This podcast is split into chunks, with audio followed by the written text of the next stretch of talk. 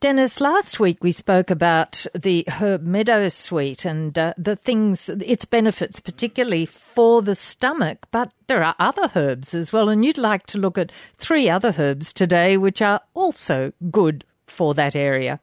Uh, the stomach and the gut, the whole of the gastrointestinal tract, is very well addressed by many simple herbs for addressing common complaints of the gastrointestinal tract. We'll look at a few today and uh, follow up on what we said last week about Meadowsweet. To NURFM Health Naturally, Dennis Stewart. Well, last week, as we said, we talked about mm, Meadowsweet, mm. but three other herbs have also fairly similar benefits. Oh, look, Jane, um, I gave a lot of thought um, to this uh, program today because um, uh, meadowsweet was presented last week as being a, a remarkable herb for the for the stomach, which it is, but not all people feel comfortable about taking meadowsweet because, like many foods and, and spices, it does contain a very, very small amount of salicylates.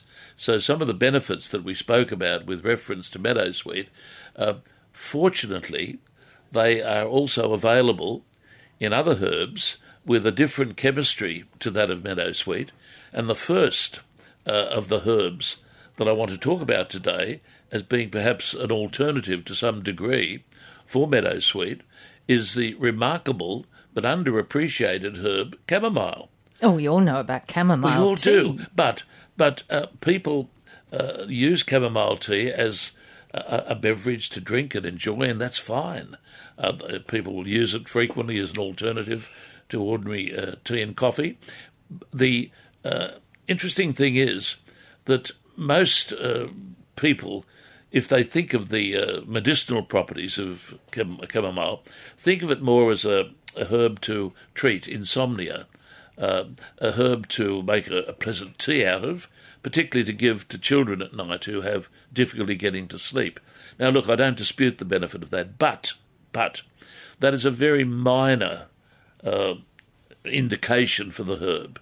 The herb is much much more medical in its potential, and uh, chamomile is one of those herbs that works virtually all the way through the gastrointestinal tract because one of its major properties is what we refer to in medicine as being that of an anti inflammatory agent, which asserts that anti inflammatory action on the stomach wall and indeed on the intestinal wall, particularly the large bowel. So, a lot of what we spoke about with reference to meadowsweet last week, uh, its ability to address inflammation, uh, heartburn, uh, reflux, that could similarly be addressed by the herb chamomile, even when taken as a simple herbal tea. Now, I use the term, term there simple. When we talk about herbal simples, that's an old fashioned term that's used to describe the use of a commonly used herb, uh, well known, and being taken usually on its own to address well known health problems, particularly with reference to chamomile, well known gut problems. So, meadowsweet was a herbal simple. A chamomile is a herbal simple, frequently administered on its own as a simple herbal tea or an infusion. Now, before we go any further, with reference to chamomile, to get the best benefits out of it uh, medically, uh, and, and uh, so that it can assert itself with great activity on the gut, the best cup of herbal tea of chamomile is recommended to be based on two teaspoonfuls of chamomile, dried chamomile, and that to be taken on an empty stomach. So, what am I saying? I'm saying people that have tummy upsets, who experience heartburn, who may even experience, if you like, ulcerative symptoms, um, these people who are going to use chamomile, if they are going to use it, would be well advised to take note of the way in which it's recommended in the European texts, and that is to be taken on an empty stomach, based on two cups of the herb, of, of two teaspoonfuls of the herb, and about three to four cups per day to assert its medical benefits. So, a lot of what we said, I come back to this point, a lot of what we said last week with reference to meadowsweet can spill over to the better known and probably more readily available herb chamomile. The the other thing about chamomile is not only is it useful as an anti inflammatory agent uh, and, uh, and a healer of the gut wall, but it also is very, very useful for addressing things like bloating.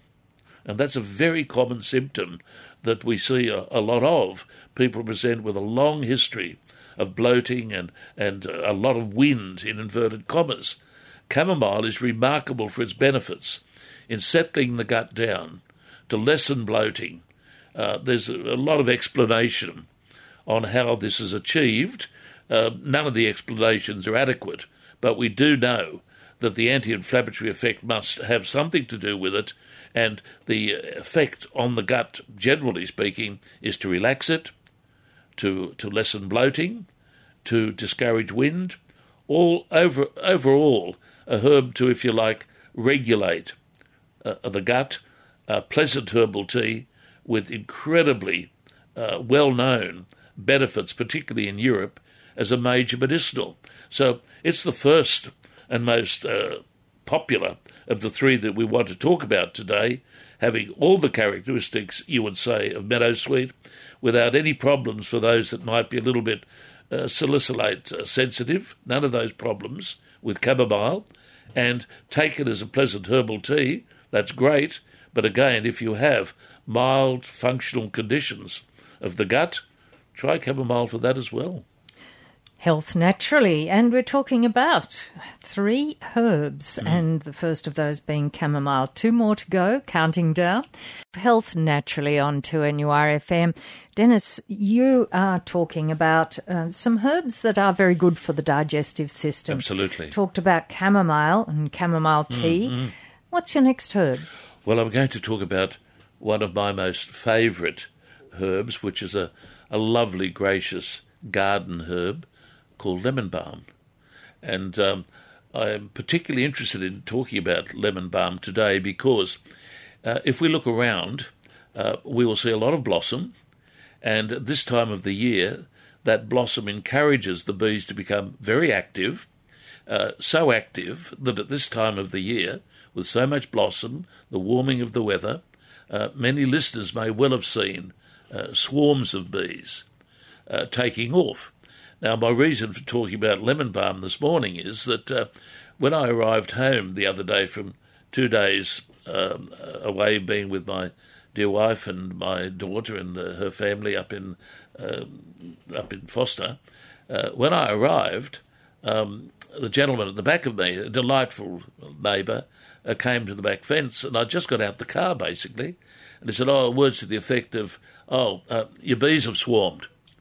And sure enough, they're hanging on the orange tree. And let me just say to listeners, bees love orange blossom. They literally go berserk. They're like drunken sailors, except that it seems also to accelerate their interest in having a go at you. But it really turns them on um, to um, to uh, to do their job of, of making honey. So I actually went and collected the swarm now, let me just say, uh, I said I was going to give a preface to the herb lemon balm, but it would be also appropriate to say if listeners uh, see a swarm of bees, they're usually hanging from a tree or uh, some other inappropriate places.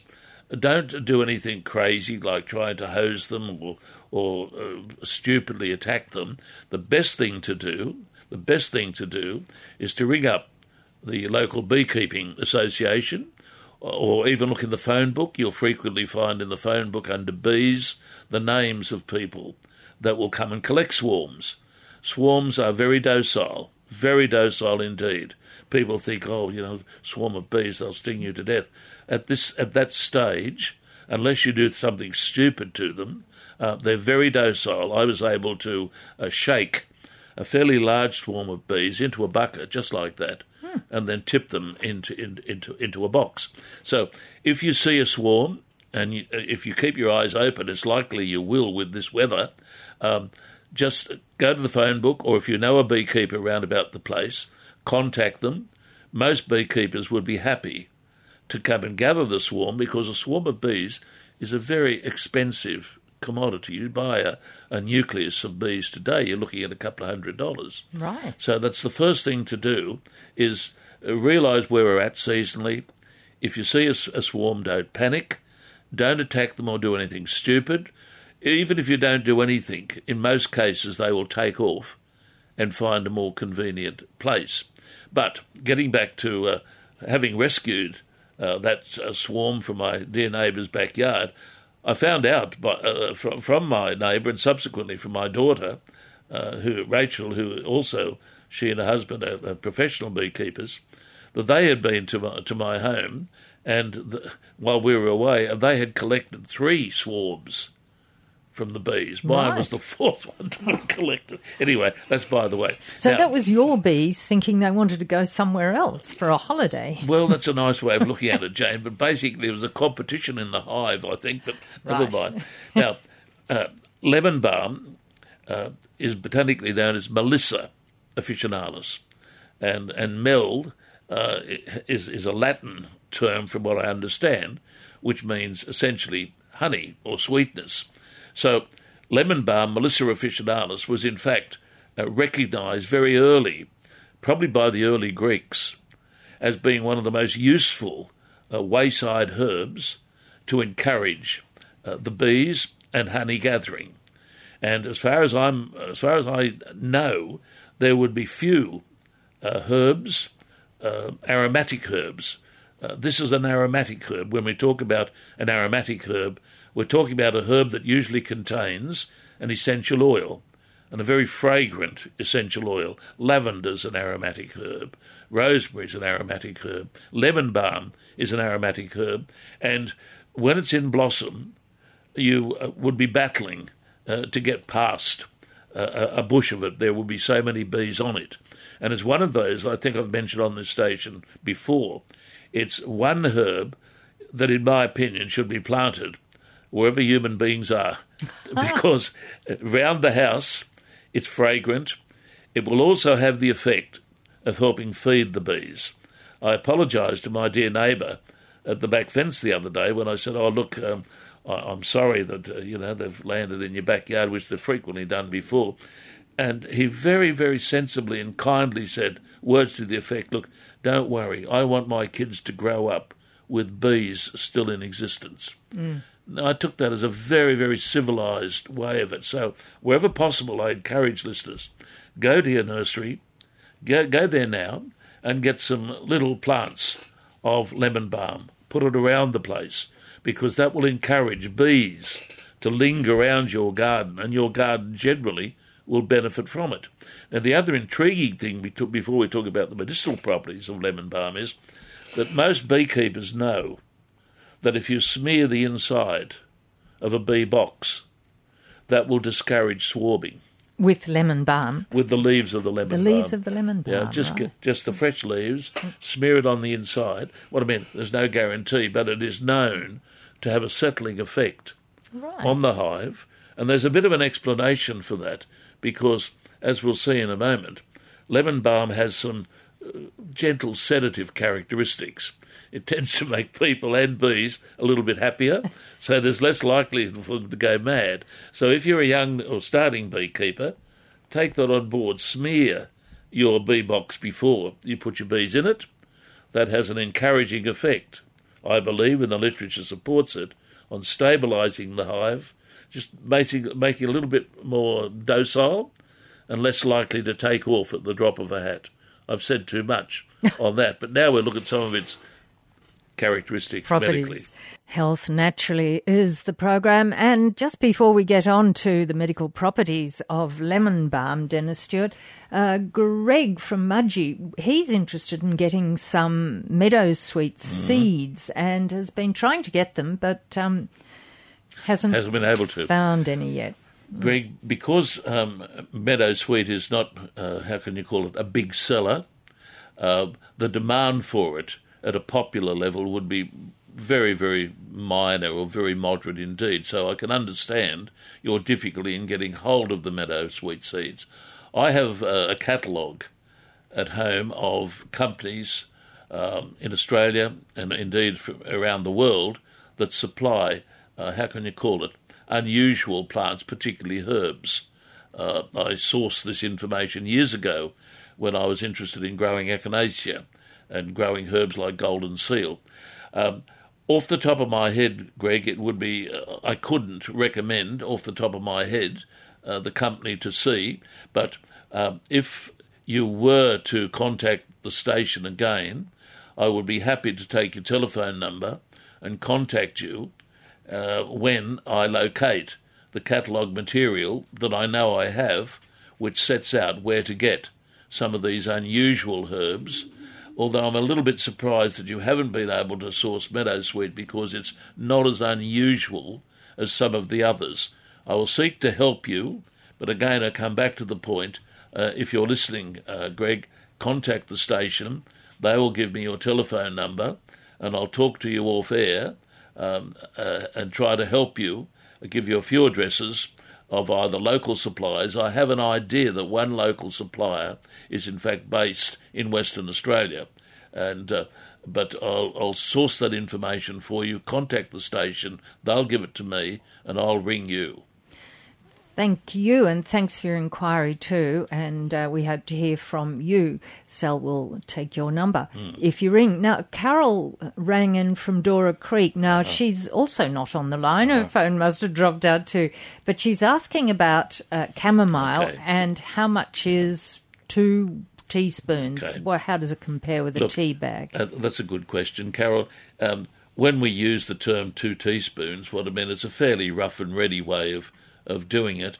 I think if you're using tea bags, which I would suggest you use, um, two tea bags would be adequate, in my opinion, to meet the requirement of two teaspoons if you're going to use the herb in a medicinal way uh, to address, say, upper gut conditions, uh, a bit of heartburn, a bit of inflammation there. So, two teaspoons uh, in my view, would be represented by two tea, ba- uh, two tea bags.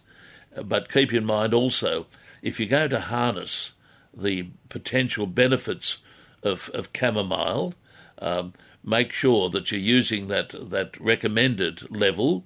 And also, as I said earlier on the program, make sure ideally you're taking it uh, between meals, say before breakfast then before lunch and before dinner at night.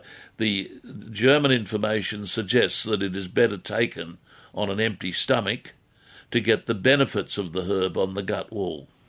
And thanks for your call to NURFM mm. and lemon balm and its medical properties, Dennis. Go. Well, look, again, it is quite a remarkable herb. Um, I, people say, oh, you keep saying that. well, look, uh, the longer I stay in herbal medicine, uh, the more remarkable herbs become to me. That's uh, that's a true statement. Uh, this herb, which has been around for a long time, well known by the Greeks. The Greeks were great herbalists and great healers, in fact, and uh, our herbal medicine profession goes right back to the to the Greeks. But lemon balm has made its reputation in herbal medicine as being a simple, that is, a herb tea, if you like, taken on its own, although it can be taken in other forms. But a simple preparation is a herbal tea or an infusion, as we call it, particularly where you have what you might call nervous stomach conditions. Now, people say, now, what do you mean by that? Uh, I, I always relate it to uh, a lot of patients that I've seen over the years, particularly younger people, who uh, approaching things like the uh, high school certificate examinations find uh, that there's a lot of anxiety and their stomach rumbles. They sometimes get a little bit nauseous in the morning before school. It is all an anxiety based condition. There are few herbs, few herbs that can compete with the quietening effect of Melissa officinalis, lemon balm, on such a troubled stomach. It's known, we, we in the older days, it's a term that I still like using, used to refer to a condition called nervous dyspepsia. Yes. It's a good term, although these days you don't hear much of it spoken about. Basically, it's a it's a condition where it's all functional. It has a lot to do with anxiety, a nervous condition which implicates the stomach, uh, where even a, a bit of nausea or vomiting can be associated with it. I've found over the years that that is a herb that stands up to the reputation that it has been given. It's very, very safe.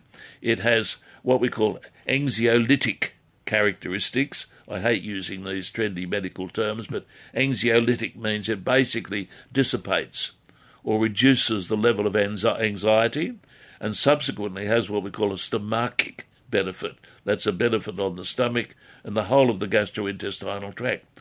So, uh, whereas the chamomile was a useful herb to address conditions such as heartburn, reflux, and even some levels of ulceration of the stomach. It's used that way in, in Western Europe, particularly in, in German uh, natural medicine. Uh, with the lemon balm, it's much more a herb, let me come back to it again, to use for a troubled stomach. Individuals who internalize a lot of their stress and anxiety, and as a result of that, they experience uh, nausea, rumbling tummies, and sometimes even more embarrassing conditions. So, uh, lemon balm is the herb to think of as a herbal simple to address a troubled, anxious stomach. But interestingly, some of the newer findings on lemon balm, and uh, in our profession, we frequently receive information circulated by some of the herbal companies, and a herbal company that I've had a lot to do with over the years, the Herbal Extract Company, uh, they put out excellent information for all practitioners, and in one of their latest um, sheets of information, a very good article was written by their technical writer on um, a lemon balm, particularly with reference to its ability to address insomnia. Now, insomnia basically means uh, trouble getting to sleep or even staying asleep. The interesting thing is that a, a recent uh, trial, a 15 day study, evaluated the efficacy of lemon balm on volunteers who were undergoing considerable stress who had mild to moderate levels of anxiety and subsequently disorders of sleep. They had trouble getting to sleep, trouble staying asleep. The primary outcome of that showed improvement in the symptoms of anxiety, 70% reduction in the experience of anxiety, and about an 85% improvement in sleep, sleep patterns, ability to get to sleep, and the ability to stay asleep. Now, we're not saying that it is a big, powerful uh, sleeping medication. In herbal medicine, that's not usually achievable. What we're looking at is a very, very safe and pleasant herb to take for people again who are experiencing anxiety and who are having difficulty getting off to sleep.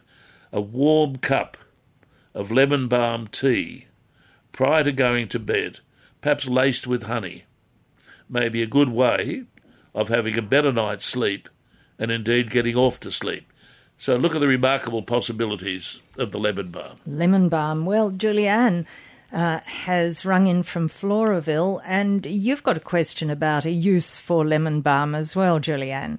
Yes, it's not really a use. It's more that I want to take um, lemon balm. Mm. I have a great need for it. Yes. But um, because I have a thyroid condition, yes. I was advised not to take it. Okay. And whoever advised you to do that gave you good advice because yes. because the there are a number of herbs that will influence uh, the thyroid for better or worse. Um, if you uh, have a, a, thyroid condition, um, particularly a hyperthyroid condition, and if you are being uh, treated by your doctor or, or, specialist, if you were to take uh, lemon balm, it could augment or um, how can you call, call it interact uh, with your thyroid treatment to the extent that it could confuse somewhat of the readings that uh, you you could be given. Lemon uh-huh. balm, lemon balm is one of the uh, herbs. Uh, there are others, perhaps even more active than lemon balm. Uh, one well-known uh, doctor who writes popularly for the public uh, mentioned um, one herb. I'll not mention it on radio because people will perhaps race off and get it and think that it can cure their thyroid. It can't, but the writer did mention that for mild levels of hypothyroidism, this um, particular herb, I will mention the name, Lycopus virginicus, commonly known as bugleweed, uh, has a reputation also of being able to, uh, to some degree, influence the thyroid, particularly hypothyroid conditions. I say to patients who are keen to go down this pathway, look, uh, you are much better, in my opinion, to work with your doctor, with your endocrinologist, because these days, uh, thyroid management is so much uh, more refined, very well controlled, and unless the condition is very, very, very minor, and you have a therapist that knows how to use herbs in this way, my advice to all listeners is, with reference to the thyroid, follow the mainstream. But your point is a good point, Julianne. Whoever gave you that advice, by the way, was it your doctor?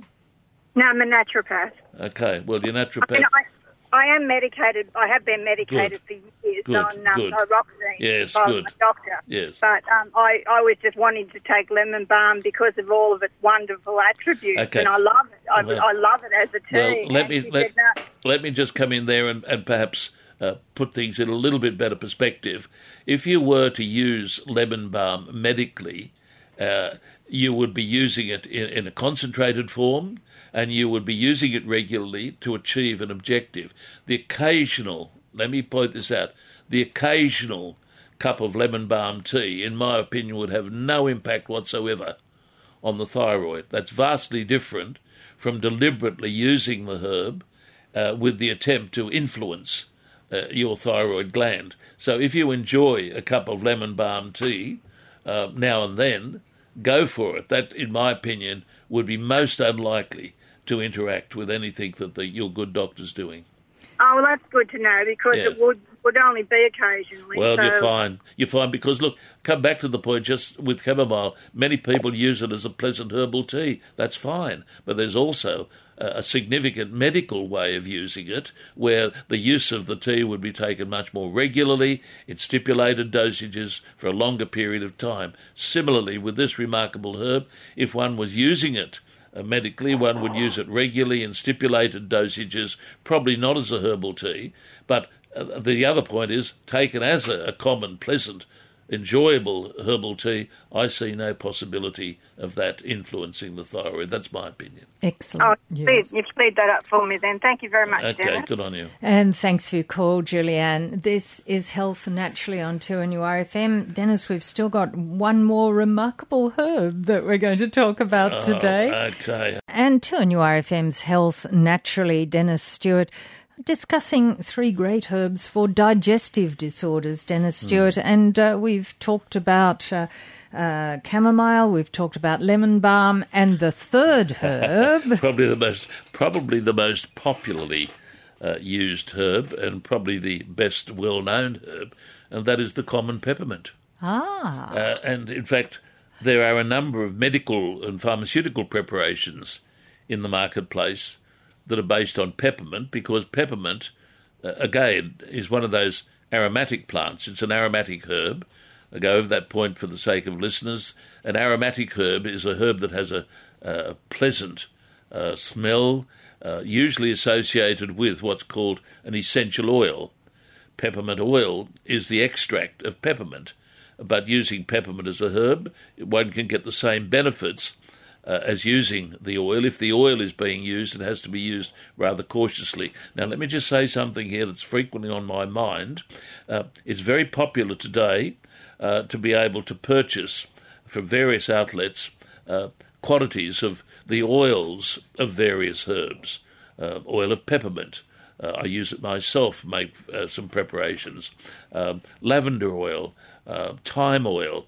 Now, the, this is fine. That's fine. But let me just say, and, I, and uh, say this quite seriously, um, when used um cautiously and wisely, the isolated aromatic herb is, is, is very safe.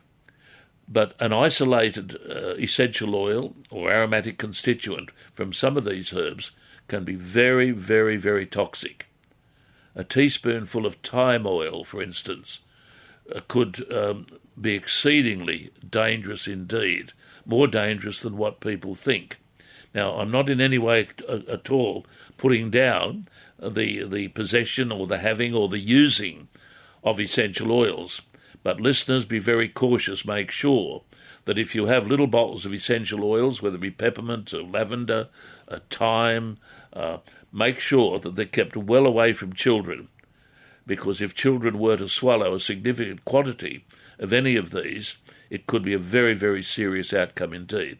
I wanted to make that uh, that statement known. Some people ha- have a, a rather naive view that that all herbs are perfectly safe. All herbs are safe. Nothing is perfectly safe. And when we extract a herb and isolate its major chemical, whilst that chemical can be used wisely and sensibly by persons in the herbal medicine and pharmaceutical profession, they can be problematical when used unwisely at the lay level. Now, getting back to peppermint. Uh, peppermint has made its reputation uh, primarily as an anti nauseant. Now, what do we mean by an anti nauseant? Peppermint uh, is a herb that can reduce uh, the tendency to vomit. And uh, in hospitals, previously, maybe today, I'm not sure whether it's still used today, but peppermint water was a fairly popular uh, preparation to have in the wards, uh, given to uh, people who, subsequent to a medical procedure, maybe involving anaesthetics, experienced significant levels of, of nausea. Peppermint water uh, was a well known uh, preparation uh, that would subdue the nausea and the tendency to vomit. Peppermint water is a standard pharmaceutical preparation that can still be manufactured, certainly by a compounding pharmacist, and very safe indeed in that form. But as an anti nauseant, there are few herbs, very, very few herbs, that can compete uh, with its safety uh, as a means of quieting down the attempt uh, to vomit. And vomiting can be associated not just with the after effects of a procedure, but can also be associated with, with pregnancy. So something like uh, one or two cups of peppermint tea per day might be useful also to subdue some of the uh, the morning sickness that mm. many ladies experience. Quite a few herbs have that characteristic uh, of doing that. Ginger, for instance, is popularly used also as a means of quietening down some of the symptoms of uh, of morning sickness. However, one area where it is quite active, very active indeed, is in settling down what, what I call a grumbling gallbladder.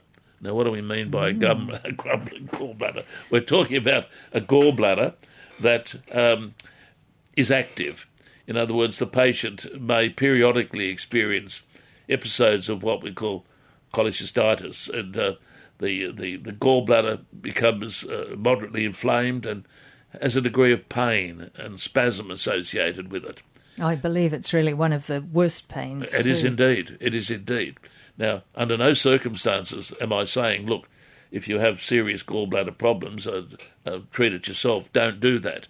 But it is wise to know, it is wise to know that in gallbladder conditions uh, that are characterized by, by spasm, and uh, particularly, uh, how can you call it, in those waiting periods before a procedure can be undertaken, it's useful to know that peppermint has mild sedative characteristics on what we call the grumbling gallbladder. Mm, so, so, yes, keeping you nice and calm it with does what's indeed. going on. And, and your pharmacist would have a preparation um, that is, uh, again, popularly available over the counter for handling what we loosely refer to as some of the symptoms of irritable bowel syndrome. Very popular preparation. I won't mention brand names, but the pharmacist would stock it. It's very popular and it does work. It's a preparation based on the essential oil of peppermint in a convenient, takeable form. It's useful to know for people that experience some levels of irritable bowel syndrome that there's a remedy there that can also ease some of those symptoms, a, f- a functional symptom, uh, and very, very harmlessly, in my opinion. So this is different from peppermint tea. Okay, you could still achieve some of the benefits of peppermint tea, but this particular preparation bypasses a lot of the digestive procedures, and to, to put it crudely, if you like, bursts open in in the in the in the in the bowel where it's needed to burst open to have its effect We're taking a herbal tea by the time the constituents got down there after having passed right through the gastrointestinal tract, the amount of benefit that you get might be fairly limited. Whereas when you take the oil in a protected form, it bypasses a lot of the digestive chemistry, reaches the gut where it's needed, bursts open,